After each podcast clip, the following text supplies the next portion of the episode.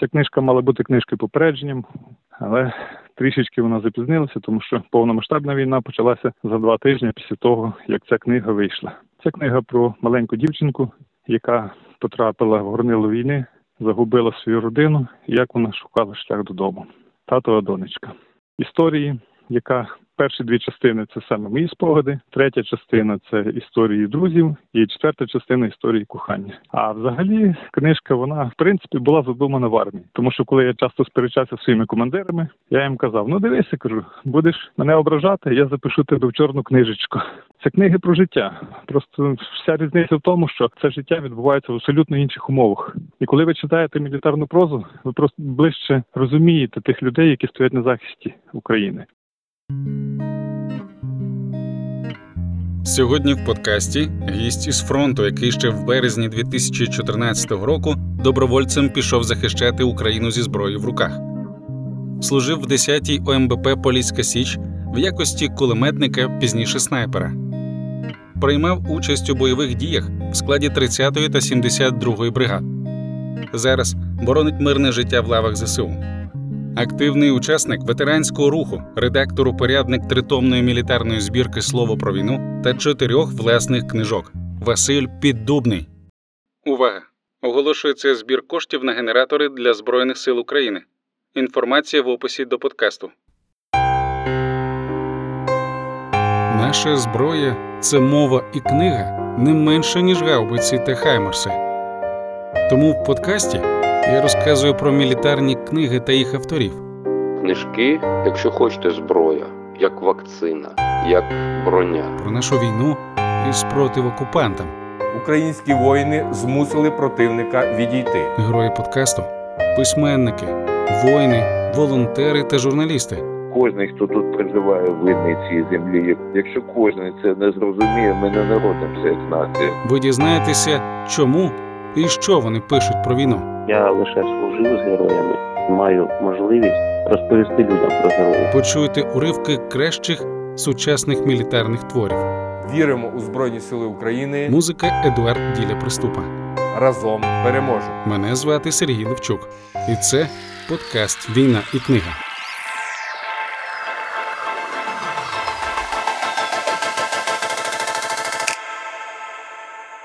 Одна з ваших оповідок називається Як я потрапив на війну. Слухачі почують її в цьому випуску. Отже, так і запитаю, як ви потрапили на війну в далекому 2014 році. Частково випадково я потрапив на війну, е, тому що взагалі я не маю досвіду строкової служби, не мав у 2014 році, але мав військовий квиток, в якому було чітко написано, що при оголошенні мобілізації з'явитися до військкомату. Що я і зробив? Ну в оповіданні тому е, про те все розповідається більш докладно. Скажу тільки, що для того, щоб потрапити на війну, потрібно не тільки бажання, але й потрібні якісь зв'язки. Навіть на той час я писав своїм товаришем, нинішнім комбатом, заяву до батальйону Донбас, і нас не взяли, тому що було занадто багато бажаючих захищати Україну. Це якраз така річ, якою ми, українці, можемо пишатися. Я потрапив до військкомату, вже став військовозобов'язаним стрільцем, виписав собі ВОЗ, з яким я вже міг е, взяти відношення до батальйону. Але так, батальйон Донбас не взяв, Гончарівка не взяла, Яворів не взяв. А почав формуватися наш батальйон територіальний Житомирський. Ну ось до нього, так як він був на добровольчих засадах, то брали тих, хто не має досвіду строкової служби. Таким чином я потрапив до батальйону. Потім цей батальйон виїхав під Крим слідами 30-ї та 95-ї бригади. А потім ми потрапили на передову. На той момент уже наш батальйон вважався не територіальним, а він був частинкою збройних сил України як батальйон ЗСУ. Василь Піддубний, активний учасник ветеранського та патріотичного руху, редактор упорядник тритомної мілітарної збірки Слово про війну та солдатського словника, автор книжок Татова донечка, історії, повний автобус героїв та піастри піастри. Василю, розкажіть, як почалися ваші літературні історії і про кого вони? Ну, взагалі, я мріяв з дитинства бути письменником. Перше своє оповідання написав ще в другому класі в школі. Вчителька похвалила і каже: Ну, Васильку, маєш шанс бути письменником. Я тим загорівся. е, Дуже мріяв мати власну бібліотеку книжок зібрати, і дуже мріяв, щоб на тій е, полиці книжко- книжковій моїх улюблених книг, щоб був і мій твір. Ну, знаєте, мрії це така річ. Вони приємні, поки лишаються мріями. Так я мріяв аж до війни. Намагався писати. Було таке написав оповідання, в мене його вкрали, видали в книзі без мого імені, без мого підпису. Але я все одно був у заході, тому що дивлюся і знаю, ось мене читають, навіть якщо не знають, що то я. Тому якось так потрішечки писав, але не знав, що робити з цими творами. Є написаний текст, але куди йти, яке видавництво, хто тебе видасть. І ось коли повернувся з війни перший раз, я познайомився з одним росіянином, він писав книжки, і він каже: так у каже, є електронне видавництво. Ви можете написати книгу для електронного видавництва і видати його електронну версію. Я загорівся тим і написав свою першу книжку Піастри Піастри. Це передісторія острову скарбів. Що цікаво, після виходу ця книга стала мегапопулярною. Е, є рейтинг книг про пригоди піратів, 80 книжок, і вже 6 років поспіль моя книга займає перше місце. Є чим пишатися, але найцікавіше те, що її читають а, майже у всьому світі, в тому числі і з такої бувшої братньої країни, яка нам показала своє справжнє обличчя. О, і москалі, читаючи мою книгу а, і хвалячи її, навіть не здогадуються, що написав її українець, тому що там вона написана під псевдонімом Стівен Робертс. Ну, ось то була перша моя книга, але вона була в електронному видавництві видана. Наступну я написав Холодне серце, повість казка козацьких часів. Ту книгу я вже зміг видати друкованою, тому що познайомився з людьми, е, знайшов рекламу в видавництві і прочитав, що можна видаватися від одного примірника. І для того, щоб видати перших своїх 200 примірників, я поїхав до Польщі, заробив грошей, приїхав додому та й замовив цю книгу. Ну ось таким чином я став письменником. Сам автор говорить про свої книги наступне: всі книги про людей, про хоробрість, про вчора та сьогодні, без пафосу чи вигадки, без показного героїзму, без войовничих фантазій, голо правди життя, почуття пережитого. Після того, як ця книга вийшла, е, один з моїх товаришів побратимів порадив мені взяти участь в е, школа Інтерньюз Україна, школа письменницької майстерності. Е, Взагалі школа публіцистики, бо там і блогерство ми вивчали, і письменницьку майстерність, і фотографію, і все. Е, Таких дуже багато цікавих речей. Ось я подався туди, і там одним з завдань було написати оповідання саме про війну, тому що більше 30, 30 учасників було цієї школи. Всі вони були учасниками бойових дій. Хтось вже мав власні книжки, а як, наприклад, Юра Руденко. Хтось тільки починав писати, хтось мріяв писати, хтось досі нічого не написав. Але ось там ми написали більше 30 оповідань по завданню редактора, і одне з цих оповідань моє шоста хата від фронту потрапило в цю збірку.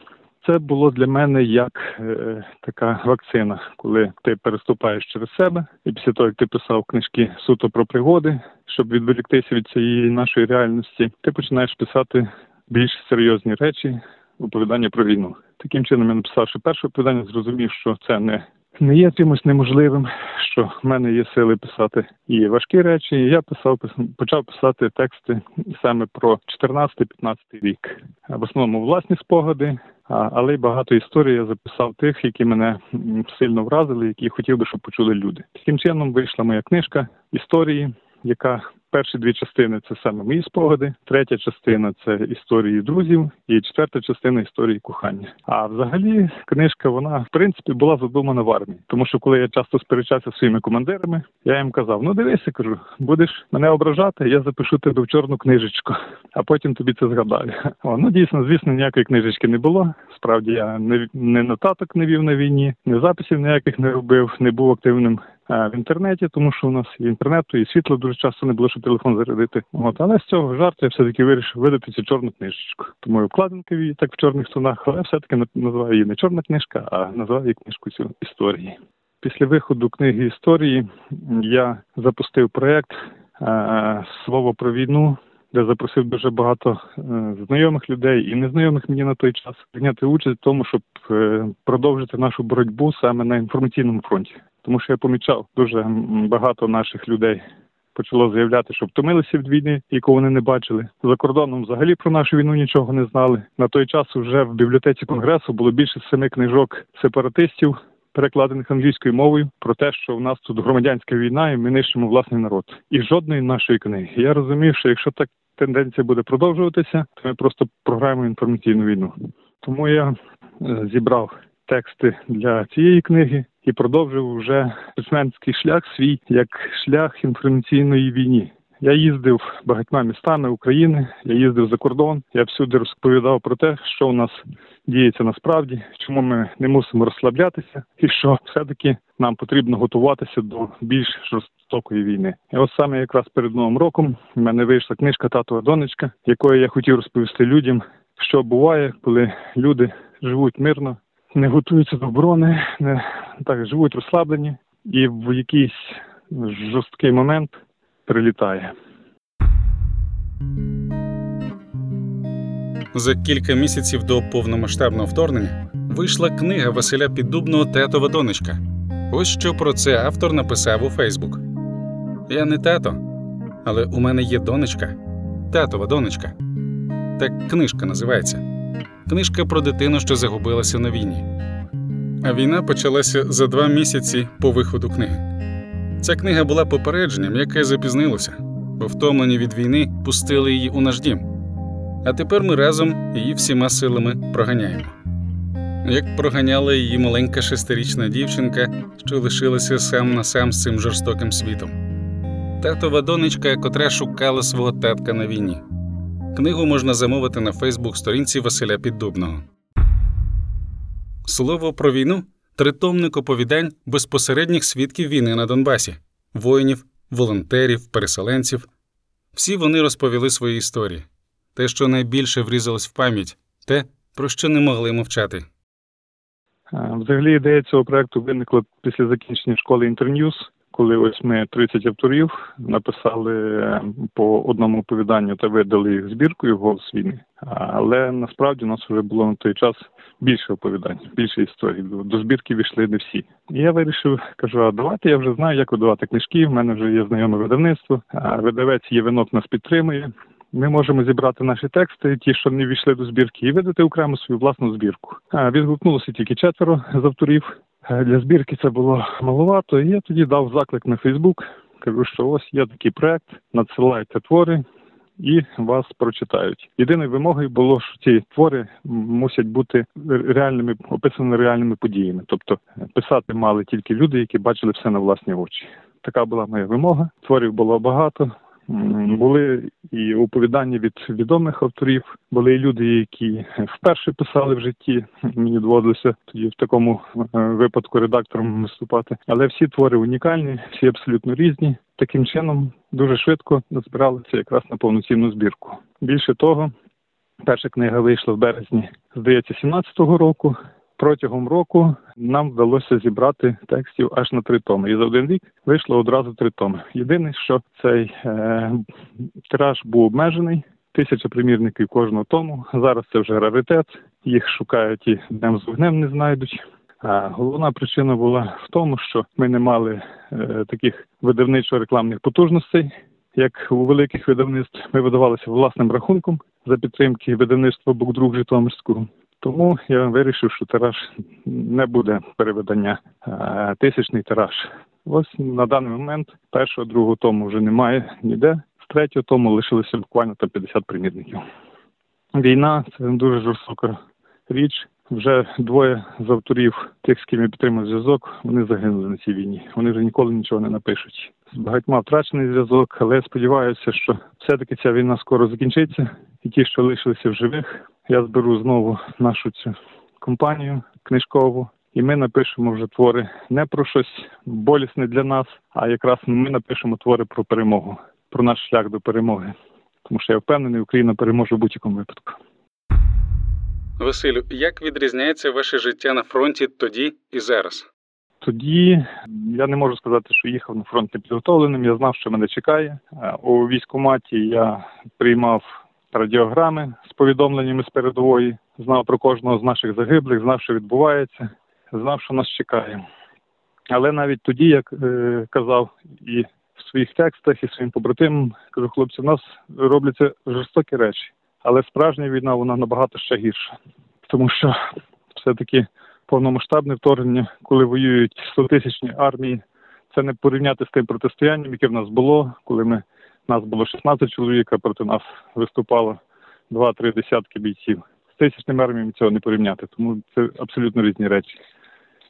Та війна то було протистояння, зараз це війна реальна.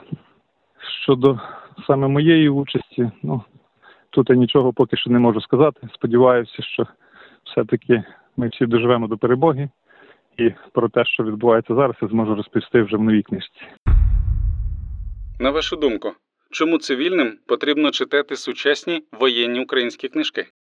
Я дуже часто чув на зустрічах, на форумах, чому питав, чому люди не читають ці книги, і вони відповідали. Каже, нам а, і так життя важке, і так багато болю в цьому житті, щоб ми ще е, читали його з книжок. І в такому випадку я пояснюю, кажу, а ви просто, мабуть, не, не, не пробували прочитати ці книги. Це ж книжка не тільки про поразки, не тільки про біль чи смерть. Це книги про життя. Просто вся різниця в тому, що це життя відбувається в абсолютно інших умовах. І коли ви читаєте мілітарну прозу, ви просто ближче розумієте тих людей, які стоять на захисті України. Ви розумієте, як вони живуть, ви зрозумієте їхні потреби. А ви зрозумієте, е, як чим вони живуть, про що вони думають, про що вони мріють, і вам. Ми будемо ближче один до одного, і вам буде легше. Ось зараз багато там питань нас запитують, що вам з волонтерки треба, чим допомогти, як ми можемо вам посприяти. Так як можуть люди знати, що нам треба і чим допомогти, якщо вони не читають наших книжок. Тому я завжди кажу, що це книжки не про смерть і про війну, це книжки про життя. Єдине, що те життя відбувається в інших умовах. Тому ці книги треба читати, підтримувати наших авторів, знати їх, пам'ятати, тому що багатьох вже немає з нами. Багато моїх знайомих зникло безвісти. І ми молимося за те, щоб вони все-таки були живі та повернулися додому. Вони вже ніколи не напишуть цих книг. Вони не підпишуть цю книжку читачам з побажанням миру, з побажанням перемоги. Ми втратили, втратили цю можливість бути ближчими з ними. Тож не втрачаємо цього зараз, коли все-таки, коли є мож... є ця нагода, є можливість зустрітися завтра, поспілкуватися, задати йому питання і побажати перемоги. Ці книжки треба читати обов'язково. А тепер слухайте кілька оповідань, які написав Василь Піддубний, та замовляйте книжки на Фейсбук сторінці автора.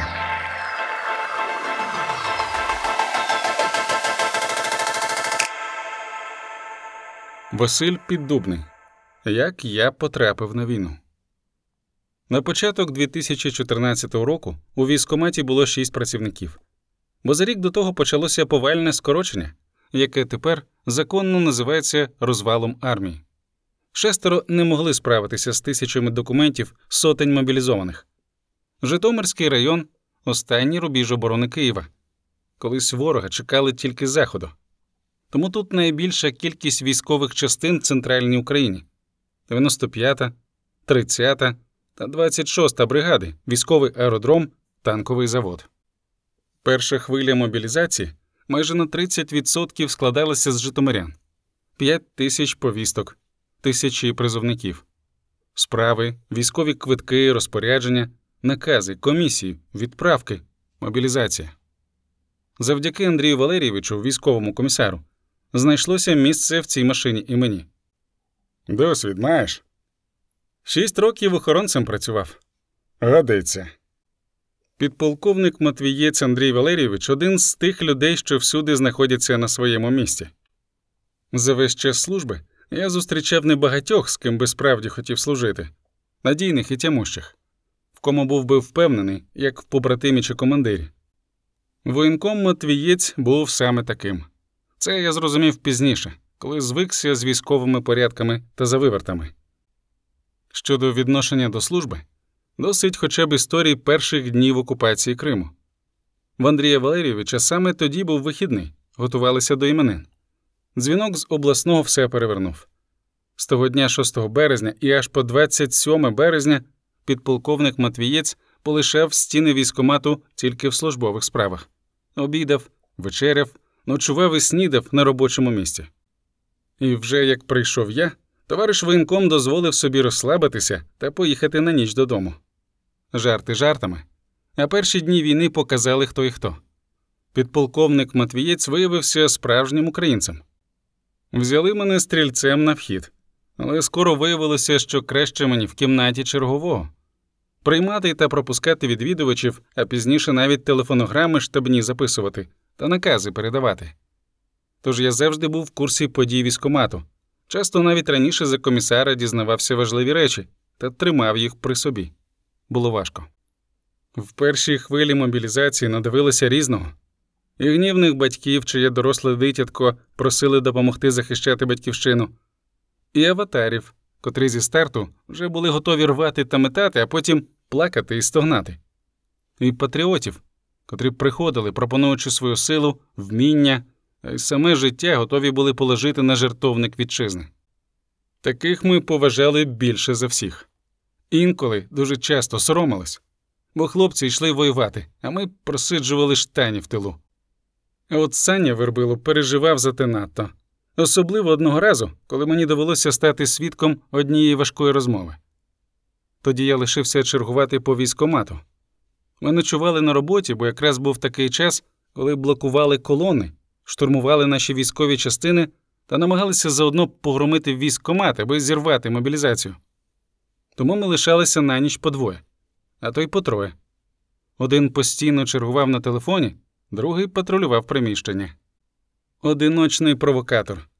Він підняв гвалт за те, що його сина забрали з тюрми та відправили одразу на передову. Дика по самій своїй суті історія, яка не могла мати місце, на мою думку.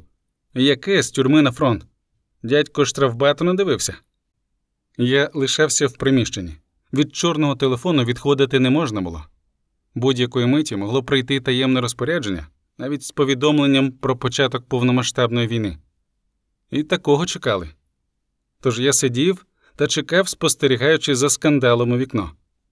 Чесно кажучи, наказ наказом, а я тихенько відкрив клямки, щоб бути готовим будь-якої миті відчинити вікно та кинутися на допомогу товаришу.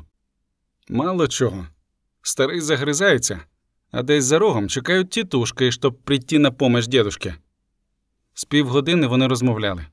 Сашко взагалі принципово говорить тихим голосом, мотивуючи це тим, що прислухаються не до крику. Він правий. Хвилі злого напруження розбивалися об скелю холодного спокою, накочувалися на теплий пісок та заспокоювалися самі.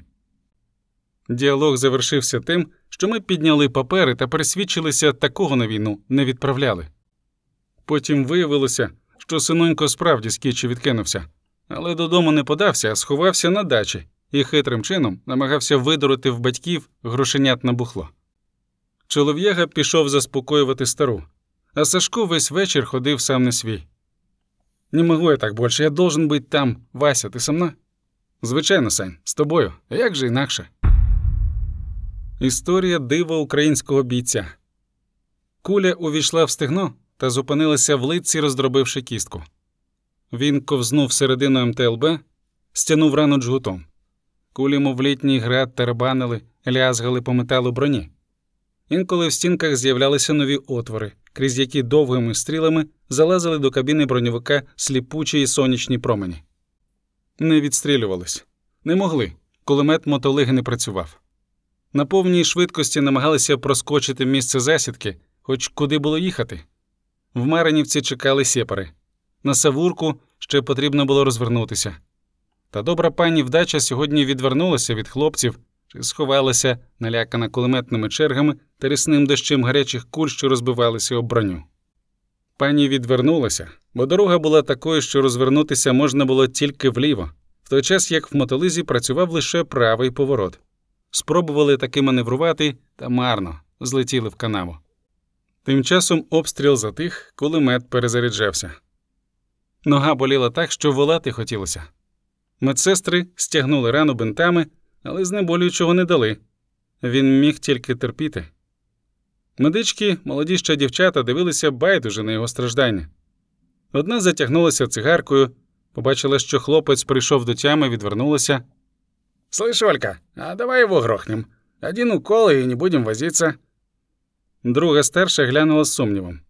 Перевела погляд на солдатика, подивилася в очі, сповнені страждання як від болю фізичного, так і від відчаю. Да нет, пусть живет, у него глаза красивые. Думаешь? Ну да ладно, все равно здохнет. На тому й порішили. Підвал був досить сухий, і це вже добре. Біль в нозі не вщухав. Голод гриз зсередини. Раз в два-три дні полоненим кидали кастрюльку з гливкими макаронами, кожному діставалося по жменці. Ділились по-братськи. Хтось спробував попросити, аби дали хліба чи хоча б порцію збільшили, на що отримали відповідь, що самим жрать нічого. Видко, не так вже й добре, волонтери з того боку турбувалися про своїх героїв. Постійно морили голодом, часто лякали смертю. Інколи хлопців приходили бити. Медичної допомоги пораненим не надавали. Знущалися, били, залякували. Не всі були жорстокими.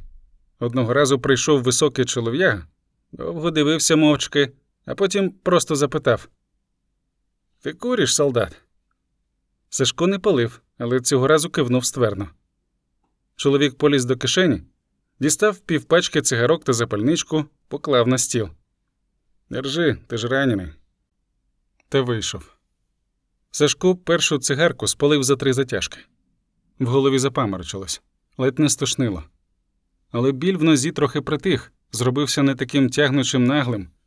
А наступного дня прийшов небритий. Ну, чи то, хахол, подихаєш? Зачем прийшов на мою землю? Сашко не відповів. Та й що було казати? Запитувати чечена, з яких пір українська земля зробилася його вотчиною? Промовчав. Молчишь, нечего сказать, и не надо. Молчи, я тебя резать уши буду. Ты тоже молчи, хорошо? Сейчас. Він дістав гострого ножа, провів полоненому по щоці. Наверное, я сначала глаза тебе вырежу. Зачем тебе глаза? Не нужно. Ты хохол пес, собак паршивый. Тебе уши резать, глаза вынимать, что другой пес не шел на мою землю, что боялся собака. Ніж торкнувся скронь. Бородатий все заводився, голос його починав зриватися на крик, аж слина бризкала. Сашко зрозумів, що, певно, цей виродок останнє, що він бачить на цьому світі. Ще кілька хвилин, і темрява поглине світло. Можливо, він виживе, повернеться додому. Сліпим калікою нікому не потрібним інвалідом. Краще вбий. Вбий мене, прошу. Бородатий розсміявся.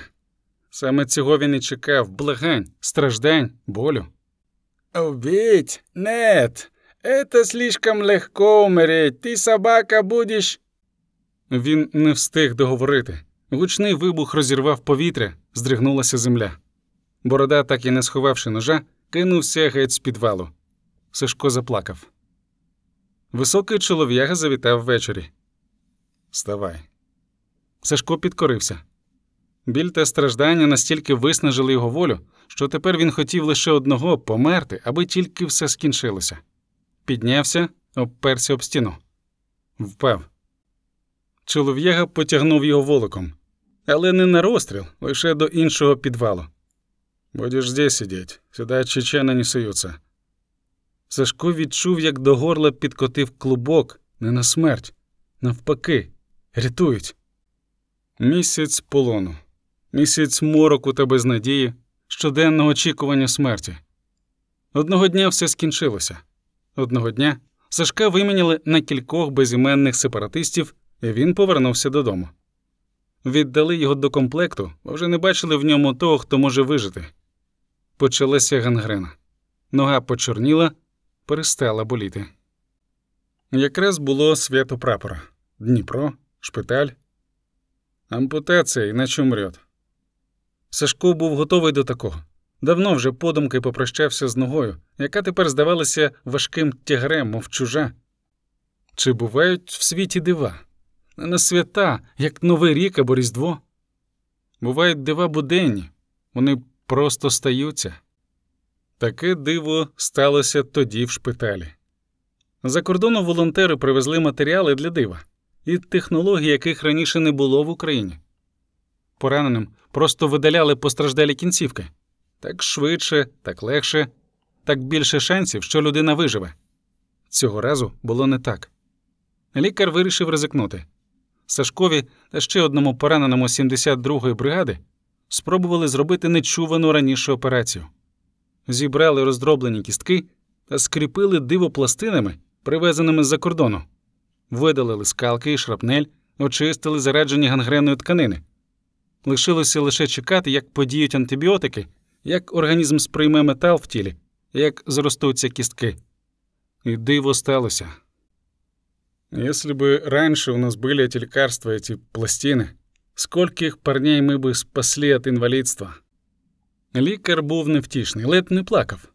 Він не так радів вдалому результату, як переймався минулими негараздами, хоч вини його не було. Так вже складається, що в житті доводиться вчитися на таких невдачах, що вартують комусь поламаного життя. Та не було в тому його вини.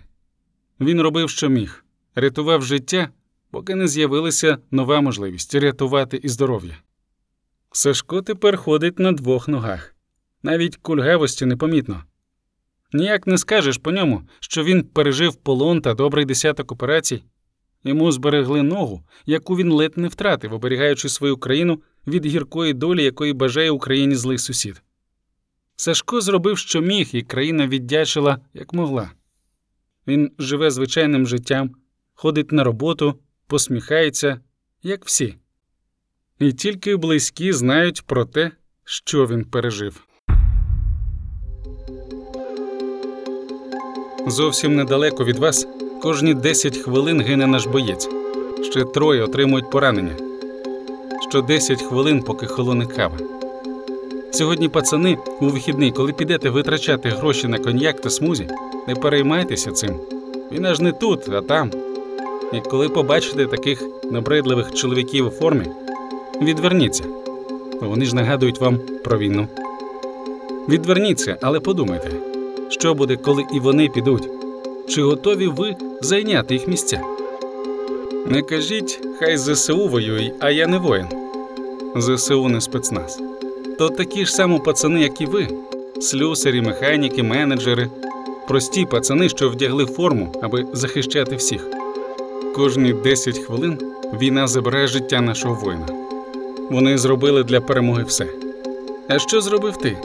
Спитай себе сам або спитають твої діти. Василь Піддубний.